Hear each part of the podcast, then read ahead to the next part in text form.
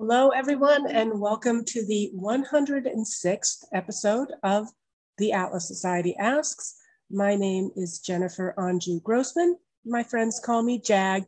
I'm the CEO of the Atlas Society. We are the leading nonprofit organization introducing young people to the ideas of Ayn Rand in fun, creative ways like our graphic novels and animated videos.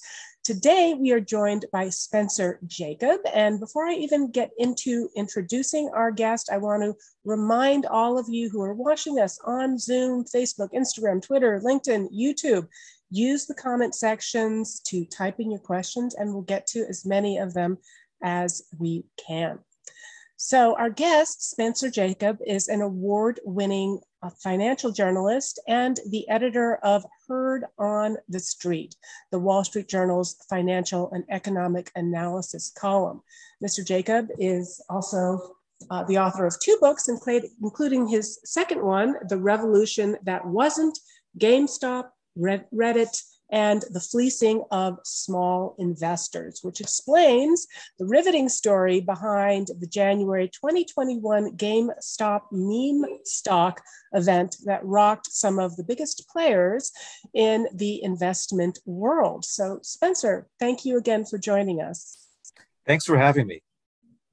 So, uh, first, our audience always is interested in origin stories. So, perhaps uh, you have a, a, rather unique one. You'll share a bit about your story. Um, your parents, if I understand, emigrated um, from Hungary as refugees 65 years ago uh, with next to nothing. You grew up bilingual, and um, for the first chapter of your career, you helped American companies get a foothold in uh, formerly Soviet bloc states. So I'd, I'd, love to hear a little bit more about that story and perhaps um, how your parents' experience may have influenced your perspective today.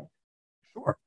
Well, my dad was a, a 56 refugee, and uh, in 1956, there was a there was a revolution in Hungary, and uh, about 2% of the country walked across the border 180,000 people. Uh, and he was one of them. And um, of those, uh, about 80,000 came to the United States, and the rest went to, to other countries, to Sweden, Australia, Switzerland, Germany, what have you. And um, my mom actually uh, is, is a bit different category. She came 10 years later. So my, my dad, you know, Hungary kind of wised up and decided to let people who weren't, you know, really dangerous and oppositional to come back and, and spend their hard currency there. And uh, he came back to get his father out uh, and his brother, uh, or he kind of smuggled his brother out basically, but he got his father out legally uh, 10 years later. And his father and, uh, and my mom's mother lived in the same building.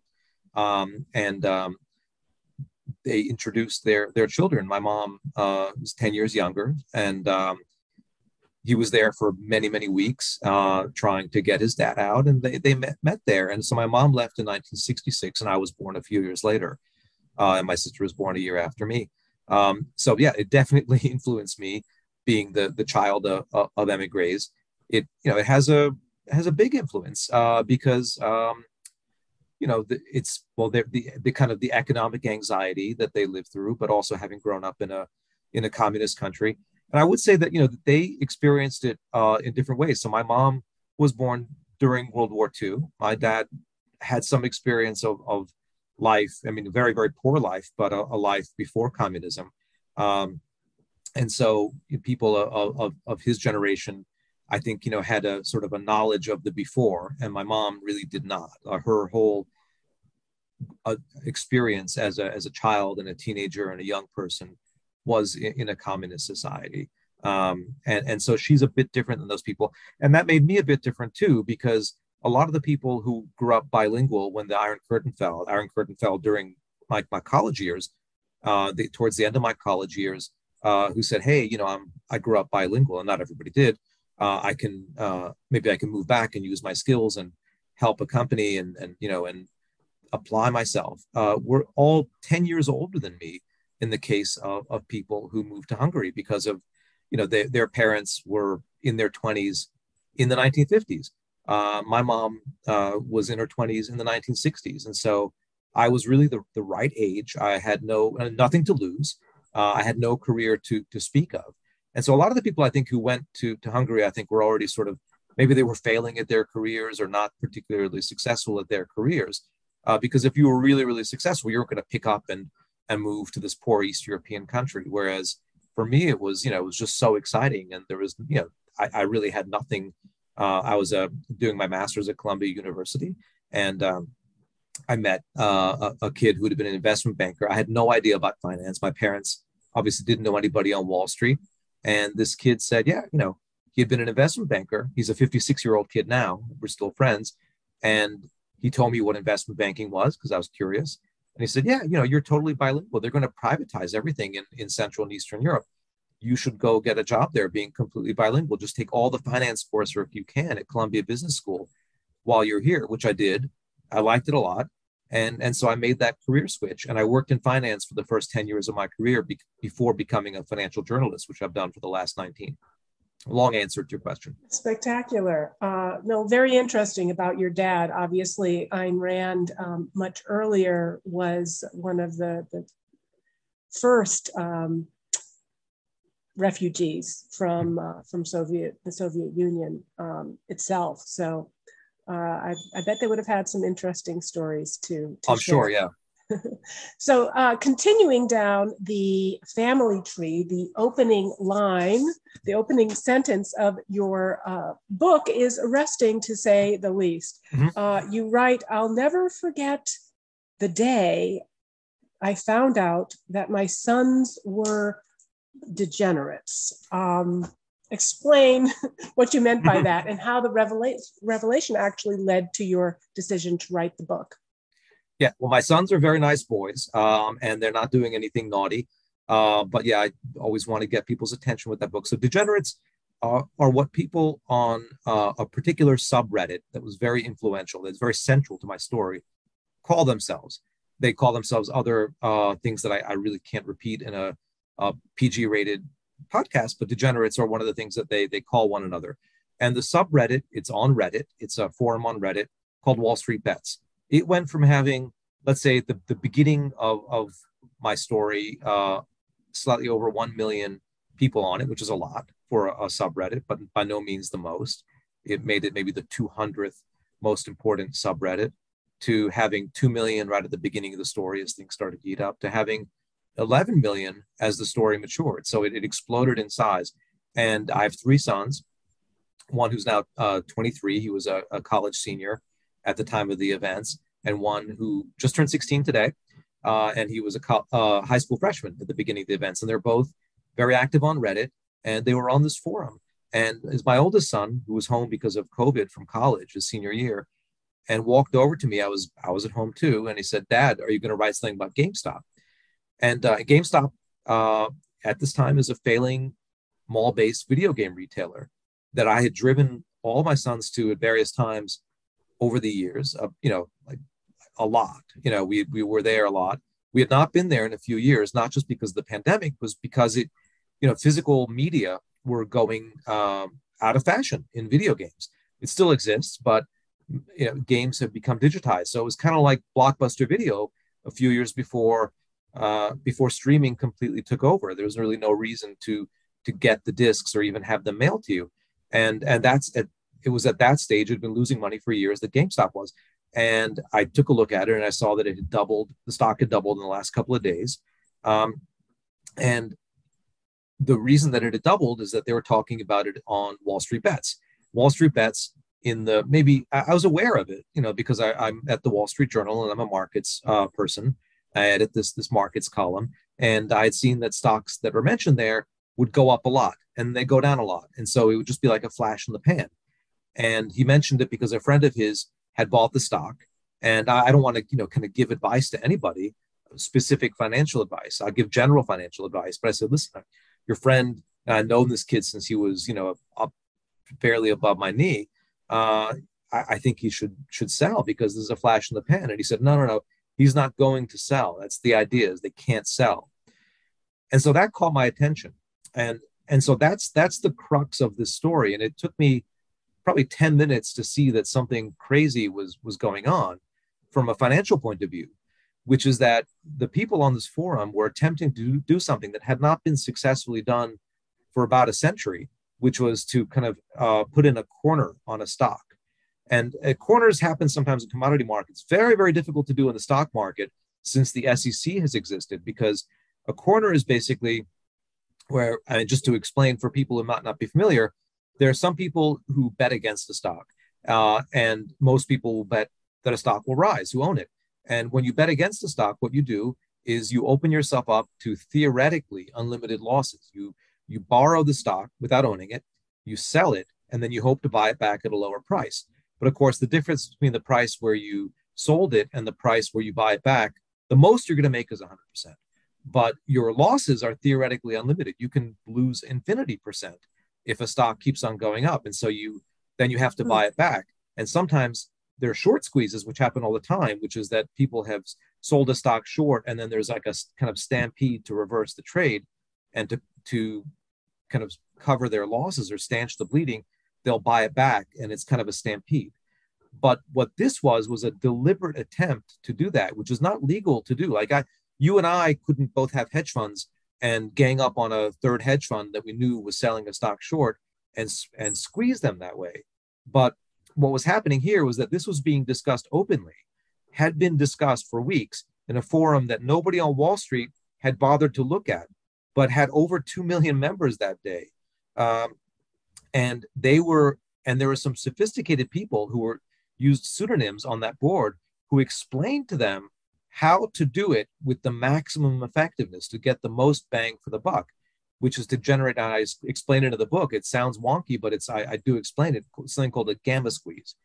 And they caused this stock from trough to peak to go up a thousandfold uh, and it became the most traded security in the world. It pulled up a whole bunch of other stocks with it. And that is an incredible story by itself.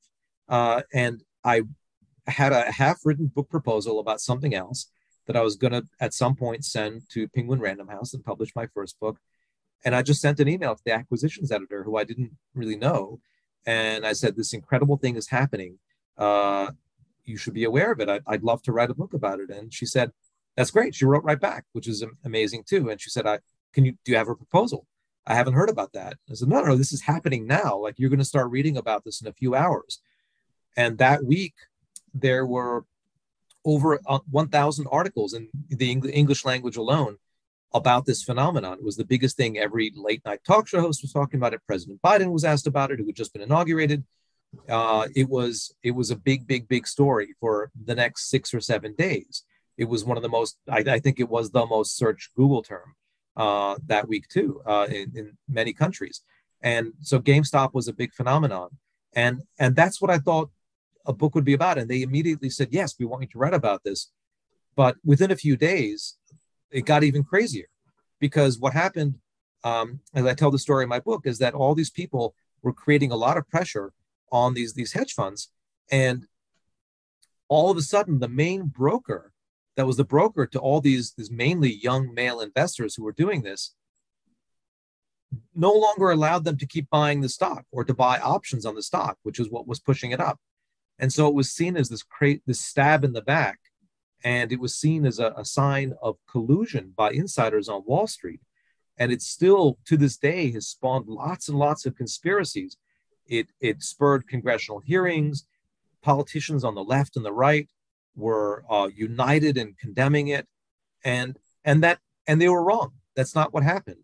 Uh, and as, as I explain in my book, uh, there wasn't a conspiracy. Um, and and actually, what happened is that all these these financial firms that had really gotten rich off of a phenomenon that was going you know going back a year, going back to before just before the beginning of the pandemic, had drawn all these young traders in. Uh, had done too good of a job and gotten them too excited, and this was the kind of the apex of the mania. And they just they almost fried the the financial system.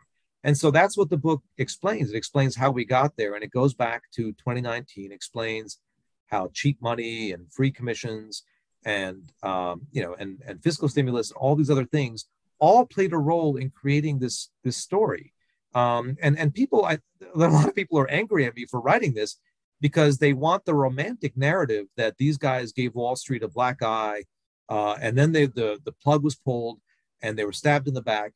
And that's just not true. But the story is incredible anyway, um, and and very interesting and very instructive about what's going on in our economy and in finance. You must have had to write the book pretty quickly.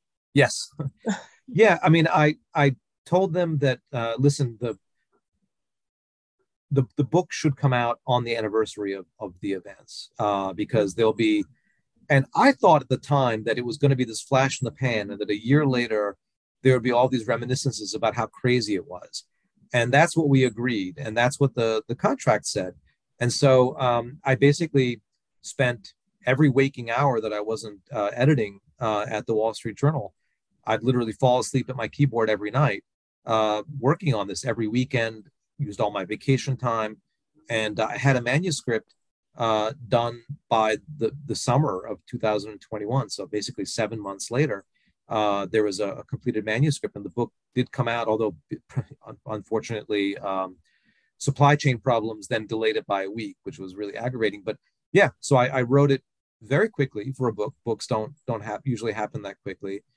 Uh, but it turns out that it, it, has remained a story and remained interesting because it didn't die down. Like all these these conspiracy theories that stemmed from trading being halted have continued to this day, and it, it morphed into other weird things. And so these these meme stocks have had a second and third and fourth and fifth life uh, since the story happened. So um, it's just to place some context on this and, and get some of the, the background and the players. But a lot of the headlines, a lot of the frothy coverage was about this is a watershed moment and um, the power is being placed back in the hands of ordinary investors and mm-hmm. they're sticking it to, to Wall Street. But, but you say actually that's not what happened at all. So um, yeah, unfortunately, it, it, it, it isn't. I mean, it's a worthy story for sure, and it's a crazy story. And I think the story and I, I, I try to tell you know tell the story. I do I think I do tell the story in a way that even though you kind of know how it ends, um, it it does build suspense and you you get very interested in the characters. So it's a it's a combination of of an you know kind of a narrative TikTok type story and and then also along the way explaining all the things that were going on in the history of those things of short selling and what is a gamma squeeze how, you know, how did all this happen what is what's the the impact of free money how did social media play into it? How did these gamified trading apps play into it? Um, yeah, but it, it, it, it, was not a, a, a, revolution in that sense. I mean, these people thought that they're getting a twofer and they got a zero for they they thought that they were going to get rich and they thought that they were um, you know w- mortally wounding wall street and turning the tables and the thing is that you know wall street uh, i hate to be a party pooper but wall street is a big place so there were some people who lost a lot of money on Wall Street. There's a, a hedge fund that just recently closed down now, Melvin uh, Capital, uh, subsequent to the, the publication of my book, that lost its investors seven billion dollars in the course of a few days. And there are other hedge funds that lost billions of dollars.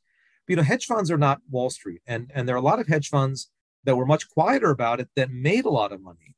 So hedge funds as a group made more money than they lost. Investment banks made a, a ton of money off of this whole phenomenon. Um, and and the middlemen on Wall Street made lots and lots of money on this phenomenon. They did not lose, although one of them almost went out of business, which I, I do explain how that happened, uh, and almost took down some other firms with it, which is a story that's not talked about at all. Uh, but they Wall Street writ large really likes when this happens. It really likes it when people get excited and think that they can can beat Wall Street. And if you look at the and then people will write back to me and say, You're lying. There's a conspiracy. Oh, and I made a lot of money. Well, I, I, am not lying. It's not a conspiracy. And maybe you made a lot of money. I, I can't look at everyone's brokerage statement and, and verify that. Uh, but there are people who made a lot of money during the dot com boom. There are people who made a lot of money during every uh, mania and panic and crash in history and walked away with, with more money than, than they started with. Uh, some of them are, are diluting themselves and some of them are, are, are telling fibs but of course, there's some people who make money in any any crazy financial episode. That's not what I'm saying. What I'm saying is that as a group, these people did not figure out a way to to beat Wall Street. And uh, and at the time, you know, there are people who were romanticizing it. Alexis Ohanian, uh, who's the, the co-founder of Reddit, Reddit, the, the social network, you know, plays a pretty big role in this. said, you know, these people should start a hedge fund. They they they should get together and crowdsource a hedge fund. This is like you know, mom and pop sticking it to the man, which is complete. I mean, completely naive. You know, that's not at all. You can't do that. Uh, you shouldn't try to do that. Uh, hedge funds are hedge funds for a reason. They have very good computers and very smart people. Of course, they don't all do well or make money either. But a crowdsourced hedge fund is a terrible idea and a great way to, to burn up individuals' money. And, and a lot of these people regretted ever getting into this. And even if they lost small amounts of money and said, that's fine, I don't care that I lost money, okay, good. But there are much better ways to spend your money than than trying to to blow up Wall Street, which you didn't do.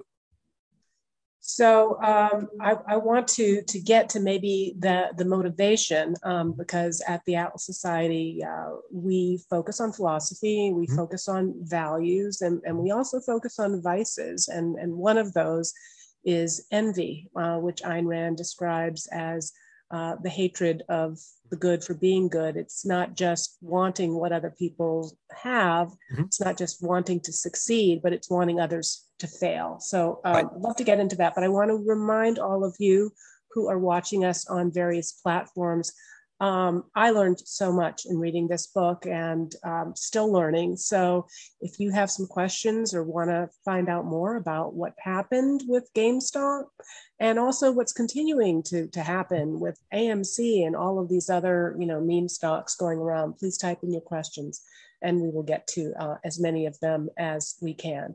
So yeah, so getting to that that motivation, um, it almost seems like the the ethos in some corners of Wall Street bets was similar or echoing that of Occupy Wall Street? And, um, you know, where did that come from? Yeah, I mean, first of all, you, you mentioned envy. I think envy, I agree, is just a, a waste of, of energy. I mean, of, of, of all the, the vices, that's the dumbest one, right? I mean, you know, what, what do you, it's just just negative energy. But yeah i don't think it, it was just envy but um, i think it was resentment. I think you you have to look i mean the, the people who were involved in this and i, and I met people who are uh, i'll be 53 this year. I met people who were who were my age. I couldn't believe how many people i met. Like when i just was sort of casually mentioned oh yeah i'm working on this book. Go, oh really? Oh i was involved in that you know? But it primarily uh, was um, let's say i would say 80% male uh, as, as far as i can tell my unscientific survey uh, between the ages of 18 and 35. And, um, and this is a group that was not invested in the markets, uh, did not own a home when the uh, great financial crisis hit.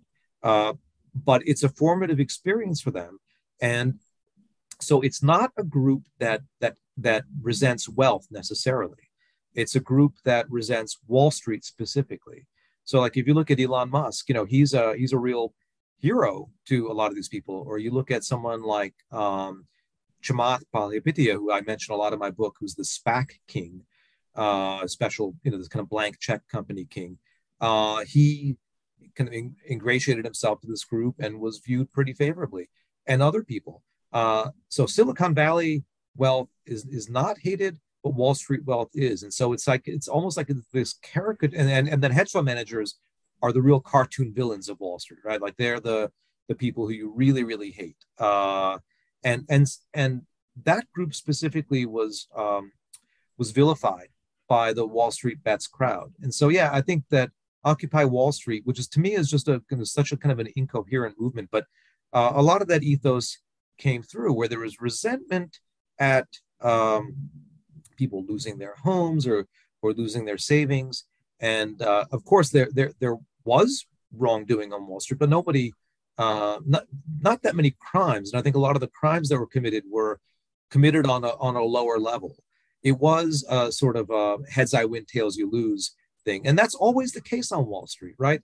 That's a, that's a real problem with, with Wall Street is that incentives are, are misaligned. So whether it was uh, people at, at big banks or hedge funds or wherever during the financial crisis, they uh, they profited, but they weren't forced to to give back much of that wealth. If you're at a hedge fund and you have five really good years and you're making 20% of uh, you know um, fees on on the the profits you make, and then you wipe out in the sixth year, you don't have to give that back. And so the way that the incentives are structured uh, is not very smart.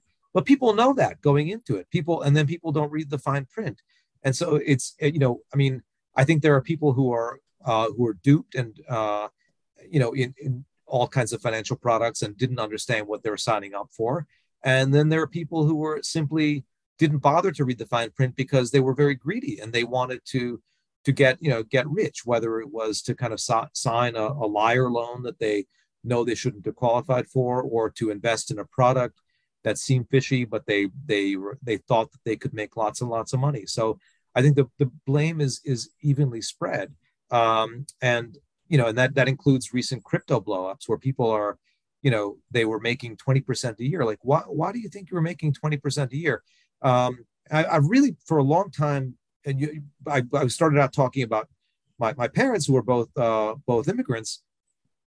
I saw a lot of, uh, of, of their contemporaries get sucked into these schemes, which is just so heartbreaking. Um, where I, I just and that's that's where I got interested in this kind of this gullibility and um, this this sort of problems with incentives in the in the financial system. I remember when I was still working on Wall Street, I was a director or managing director, I guess as a director at that point in the equities department of investment bank. I was, you know, one of the youngest directors ever in, in you know, in, the, in that, at that bank. There was a stock boom going on. I remember holding my, my oldest son, who was a baby at the time. So it was like, we're talking 23 years ago, right at the, just before the peak of the, uh, the dot-com bubble. And my mom's friends who would all come here penniless, who'd all scrimped and saved, worked very hard, sacrificed everything to have a nest egg, were all at or near retirement at the time, telling me how, first asking me about a bunch of dot com stocks. And when I was telling them that I they shouldn't be investing in it, it's not appropriate for their their age and their risk tolerance, whatever. And then they cut me off and they're telling me how smart they were and how many times their money they'd made and loosened or or whatever. And it's just, you know, when, when people kind of get bitten by that that bug, I'm telling them I'm the only person that they knew on Wall Street. I definitely had kind of the credentials, you know, to to be able to tell them, and no incentive to to steer them away from it. I had nothing to gain, telling them not to do it.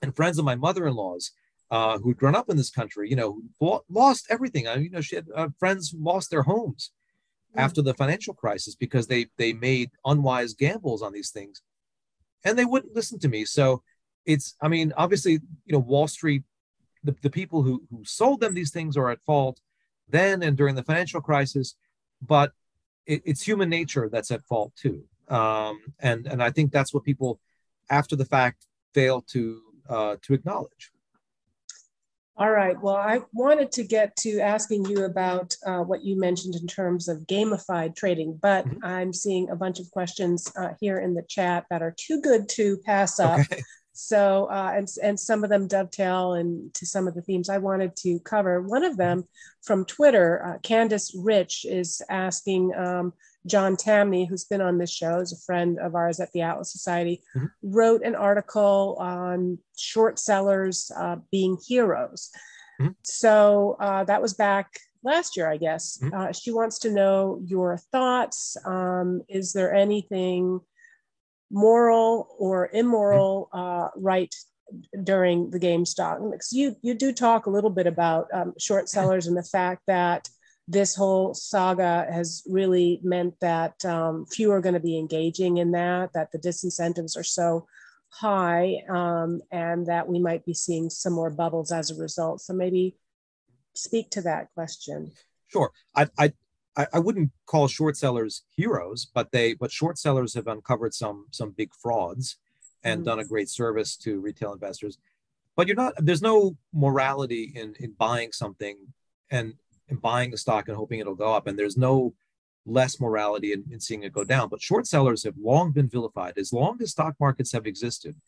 Going back to the 1600s, uh, there have been periodic bans on short selling. Short sellers have been arrested, clapped in irons, flogged um, you know, cast as sort of sort of greedy devils, and it's just not true. Short selling is is a legitimate practice that is very useful in markets, and the um, restrictions and the lack of short selling have actually hurt the little guy. So short sellers look, there's two things that you can you personally can do as a typical investor, right? You're I don't recommend that uh, that any retail investor go out and sell stock short because it opens you up to theoretically unlimited losses. It's complicated, it's costly. You you really should not do it unless you're financially sophisticated and kind of on on Wall Street. Uh, you should leave it to the the professionals, and I, and I'll throw derivatives in there too, even if you think you understand them. But short sellers do a service to you because um, you or I, um, there's two things we can do. We can see a stock and we can say, oh, I think that's a good stock. I'm going to buy it. Or we can say, oh, I don't think it's a good stock. I think it's too expensive or it's too risky. And I'm not going to buy it. So the you can vote yes or you can abstain. You can't vote no. And uh, uh, short seller is is voting no. So short seller brings needed balance to things, right? Because um, especially in a bubble, especially when things are very frothy, uh, or there's something that's just kind of too good to be true, but too many people believe it. Th- there needs to be a counterbalance. So somebody says, I'm calling BS on that. And I happen to be a person who has to do very careful research uh, because I'm open up to up opening myself up to unlimited losses, and I'm going to bet against this stock. And short sellers, uh, more than people who are long, they are uh, first of all they're going against a long-term trend. The stock market's over time rise, so they're kind of fighting history. Um, but they're also their money is expensive, and, and short selling is expensive, and so they need to sort of to blow the whistle. They they they can't just say I'm passively betting short. A lot of them will be active short sellers. They'll sell a stock short, then they'll put their thesis out and say, I think that uh, you should sell Enron because of whatever. But but most things that people sell short are not Enron or, or Valeant or MCI WorldCom. Most things that people sell short are simply stocks that they feel are are too expensive, not necessarily frauds. And um, most short selling happens um, not not by dedicated short sellers, but happens pe- people like Gabe Plotkin, who I write about in my uh, my book, the guy who lost seven billion dollars because he was short GameStop uh, and other stocks that were affected.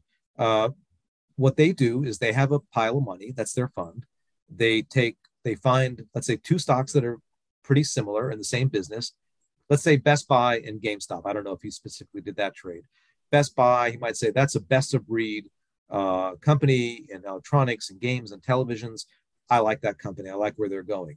But not only am I going to buy Best Buy stock, I'm going to sell short GameStop stock. So I'm going to sell it and then get cash for selling it. Uh, and then I'm going to take some of that cash and I'm going to put more of it into Best Buy. And then if my thesis plays out, then I'm going to make more money than just having bet on Best Buy. Um, and if the whole stock market goes down, it's going to both of them will go down, but but GameStop will go down more, and I'm going to sort of mitigate my losses. And that's that's the game they play. They don't take gigantic risks, but of course they never expect something to go up, you know, a thousand percent, right? That's that's not in their sort of range of, of possible outcomes. Maybe somebody will buy GameStop and it'll double one day and they'll lose a lot of money, but no one's going to buy GameStop for 100 times what it was worth or 200 times what it was worth which is uh, which is what happened because of this concerted squeeze and attempted corner that happened. And so that, you know, that blew up his his, his fund, which is something that I, I, guess he probably he should have seen coming and no tears for for him. But um, yeah, but but short selling has become very, very difficult because they've been targeted, because they are sort of they're seen not like if hedge funds are public enemy number one, the short selling hedge funds are absolutely the the top of that pyramid, the ultimate enemy and to these uh, these young people, uh, short selling, they sh- they sold short GameStop and AMC and things like that. That companies that did things that were very important to them as as young people. I used to go to the movies all the time at AMC before the pandemic. I bought all my video games at GameStop. They're trying to destroy the company, and and I just to to point this out, and I, I can say this until I'm blue in the face, and people are going to, you know, keep on saying it, but selling a stock short is not destroying a company it's betting that the stock will go down if i think that a, a stock that's trading for $10 should really be trading for $5 and i make that bet i'm not doing anything to destroy the company i'm just betting that it, the stock price is too high uh, the stock changes hands all the time and you know, the stock trading at $5 is not going to destroy the company it's just saying that this company is too expensive and at any given time, many stocks are too expensive, right? I mean, so it takes it takes two to make a market, and short sellers are just making that market more efficient, providing liquidity. They're very useful to the system. They're not heroes, sorry, but I mean they are they are useful to the system, and they have uncovered a lot of frauds. Okay, um, so Winnie, I hope we've answered your question about similarities between Wall Street bets and Occupy movement. Uh, Scott on YouTube has a couple of questions and they are about GME. Uh, what about how short sellers um, sold short more GME than there were shares available? Yes. So that is a, um, uh, an also misunderstood point. I mean, the short sellers basically got over their, their skis because it's very, very unusual. So let me just go back and explain it. I don't want to give too long of an answer, but 2020 was possibly the worst ever year for short sellers. All kinds of shiny, dumb investments, like you know, companies that said that they you know had a hydrogen-powered garbage truck that would go a thousand miles on whatever, like you know, all these these wacky things. When they, even though they looked ridiculous, short sellers would bet against them, and then they would keep on going up because you had all these new investors piling to the market uh, using their gamified trading accounts and so things went up and up and up. and short sellers had an awful year.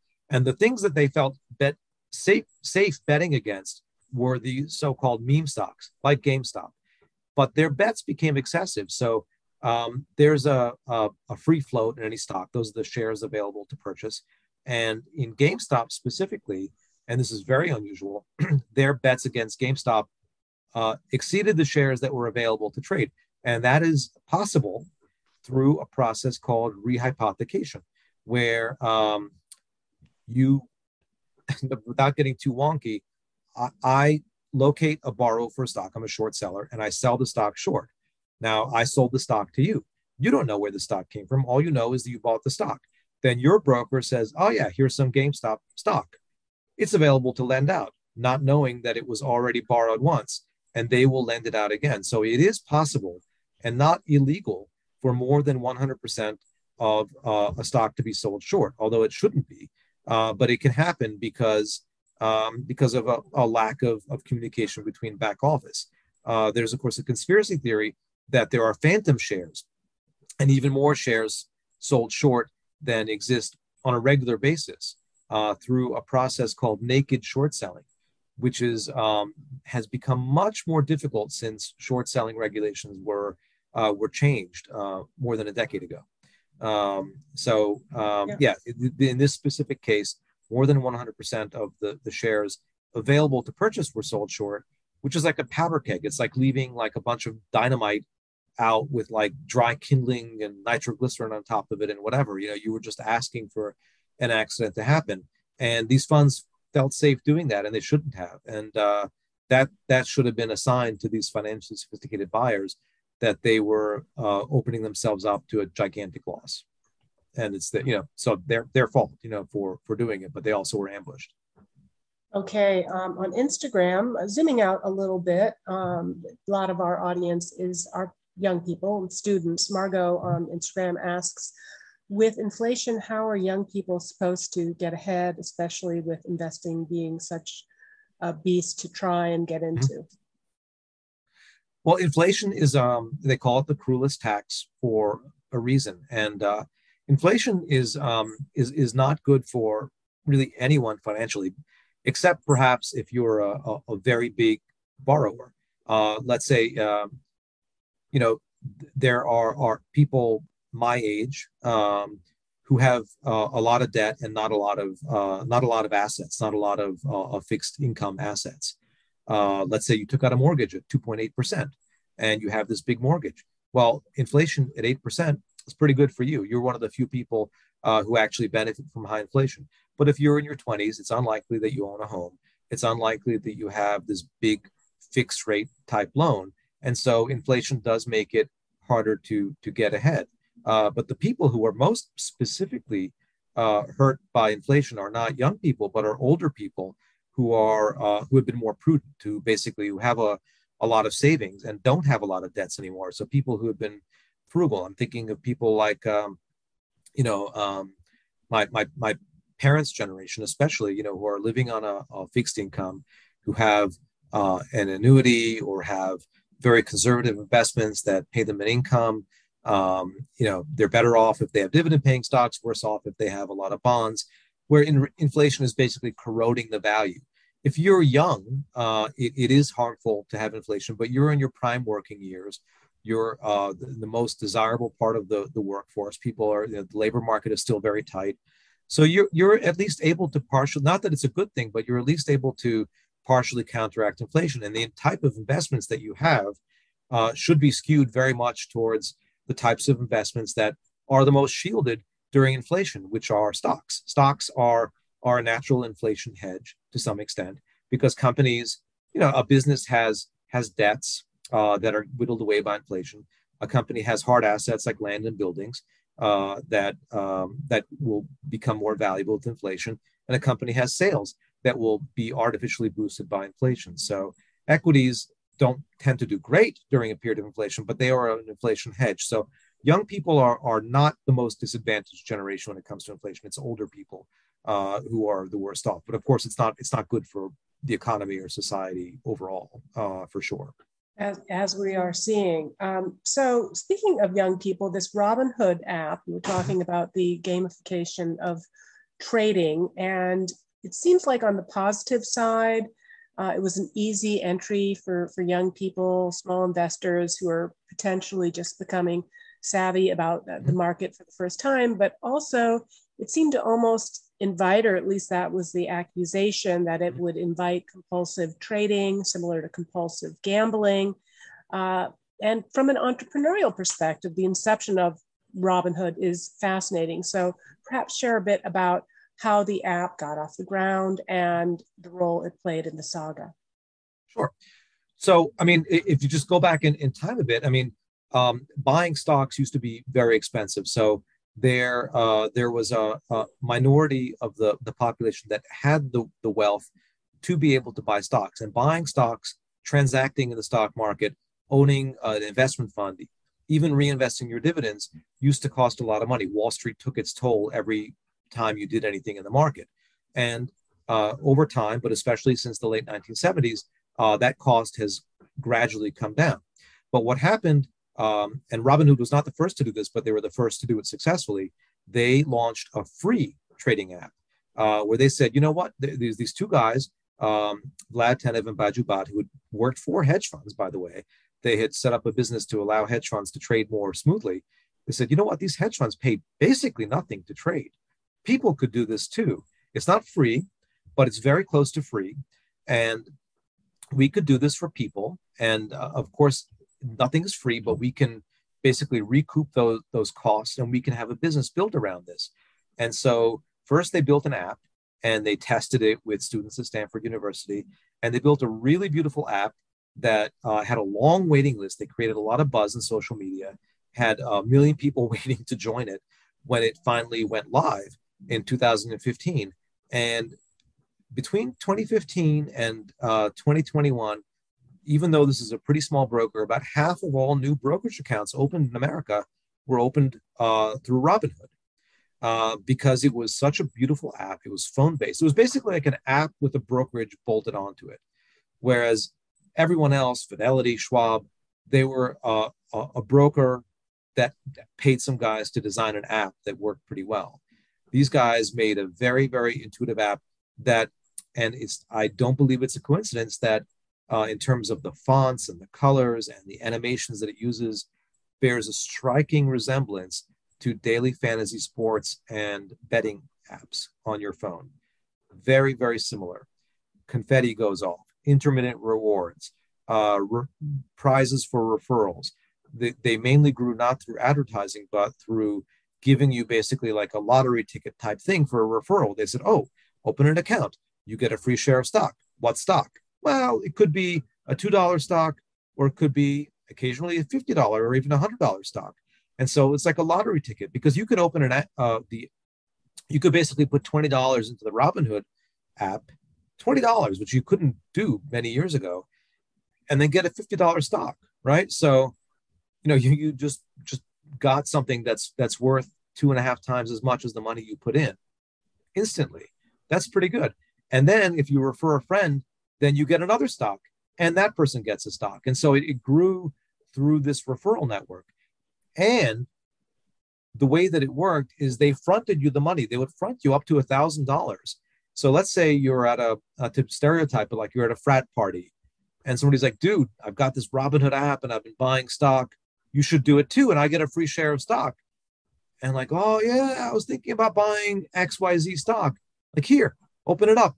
In in a few minutes, you can have an account. You put in your information, and even before you transfer money from your bank account, there is money on the account that they will provide you. That was the default setting. They would provide you money to trade right away. So that dumb idea that you had at the frat party, you could act on immediately and start trading. And because it was free, and it's not really free, uh, it uses a, a, a system of, of, payments called payment for order flow, where market makers rebate money to the um, to the broker in order to execute the trade because they make money, the broker makes money. That's how it's free. Um, the more you trade, the more money they make. So the app was designed to make people very, very active to basically, and it, it whether by design, and I'm not going, I, can't get into their heads, and uh, the founders of the app would not speak to me, and they were very cagey, and they uh, they kind of stonewalled me about lots of things, although they did speak with me, um, you know, on just on basically to verify facts. But I, I do believe, and a lot of consumer advocates do believe, that the app is designed deliberately uh, to um, to make people hyperactive. And uh, I, I, know for a fact that hyperactivity is inversely correlated with financial success. So it's designed in a way that correlates with failure uh, to make money or failure to make as much money as you should. Uh, there are many, many studies that document uh, how often you look at, at your brokerage account and how often you trade uh, being inversely correlated with success.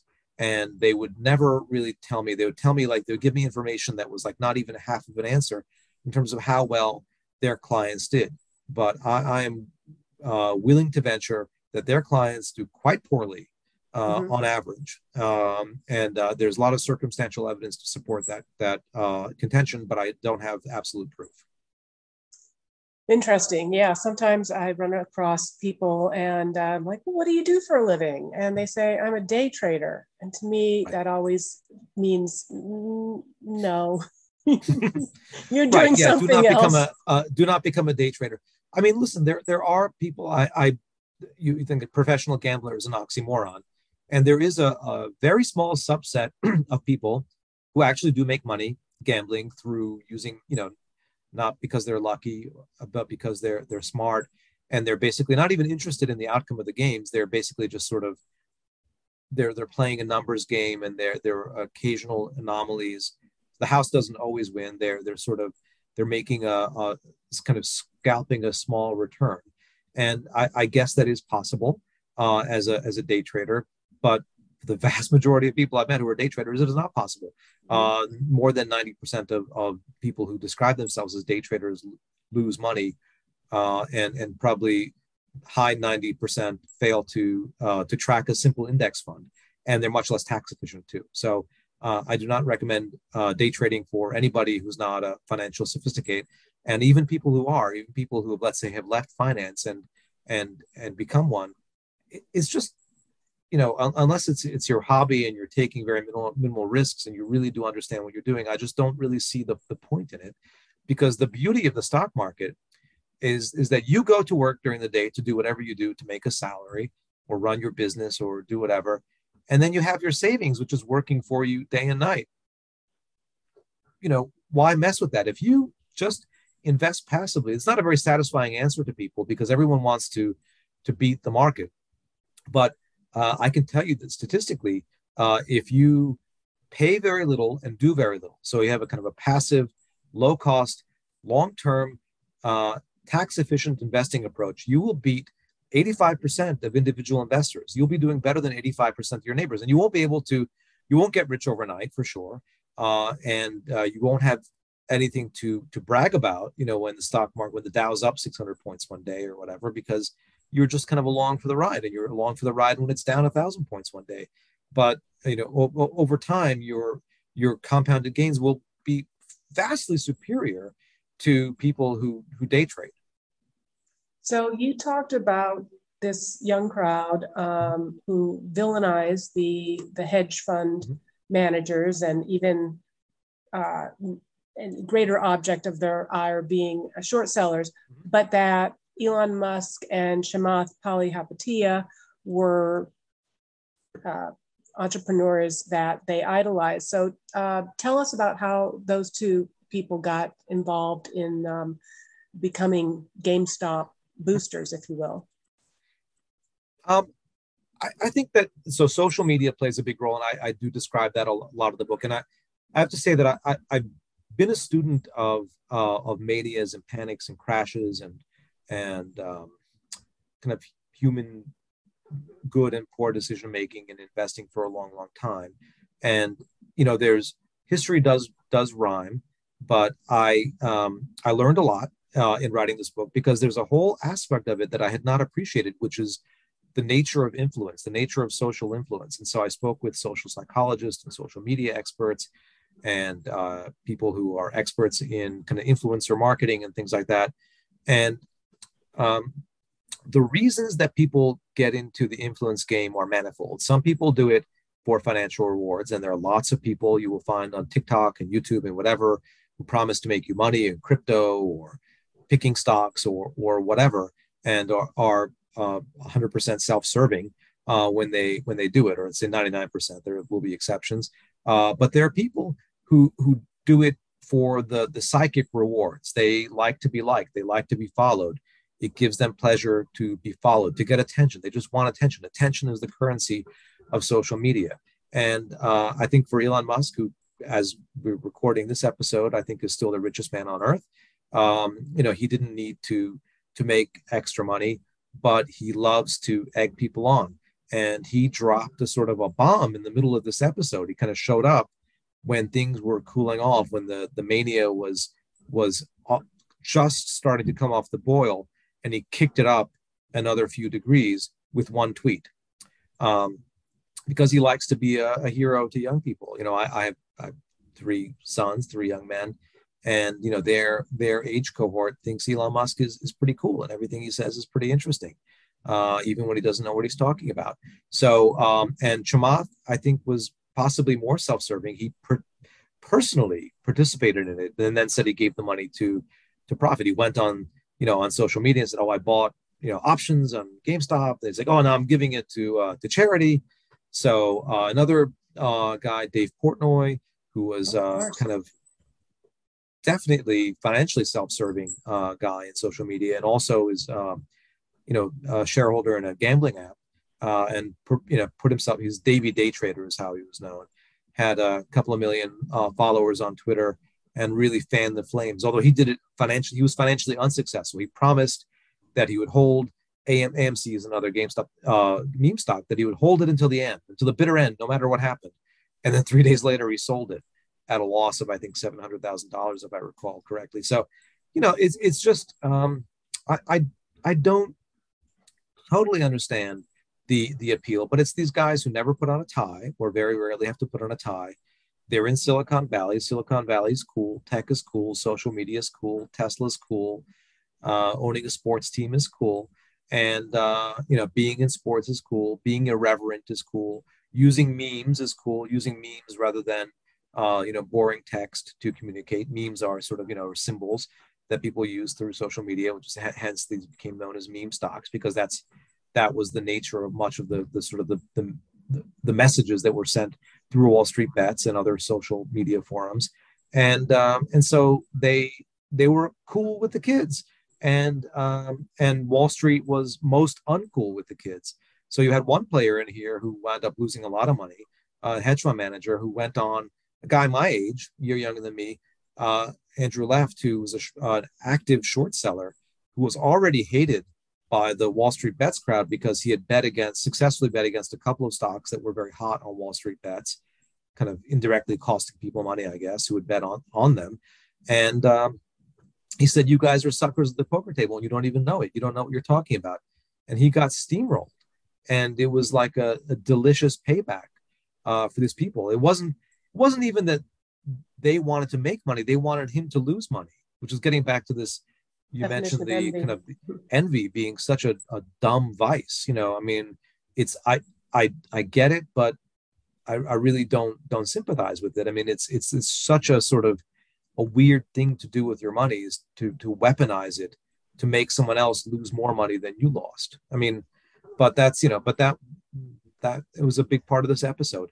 And then uh, a lot of these people were attacked um, outside of the financial sphere, attacked by having their social media accounts hacked, by having their children, you know, people finding out their children's cell phone numbers and, and sending menacing messages to them or racist and bigoted messages to them. So a lot of crazy stuff. I, be, you know, before I wrote this book, you know, my, my sons who were on this forum were like, Dad, you need to really harden your defenses. And so I took all kinds of social media precautions. I haven't been hacked or anything like that. Although I've received lots of, of, of insults, which was fine. I'm a financial journalist. I'm used to that but uh, but nothing. Um, you know, no one hacked my bank account for social media yet. Fingers crossed. Um, you know, and I had a whole social media audit and also paid out of my own pocket for services to uh, to better protect myself. Um, you know, from a- any kind of nefarious online activity. Good.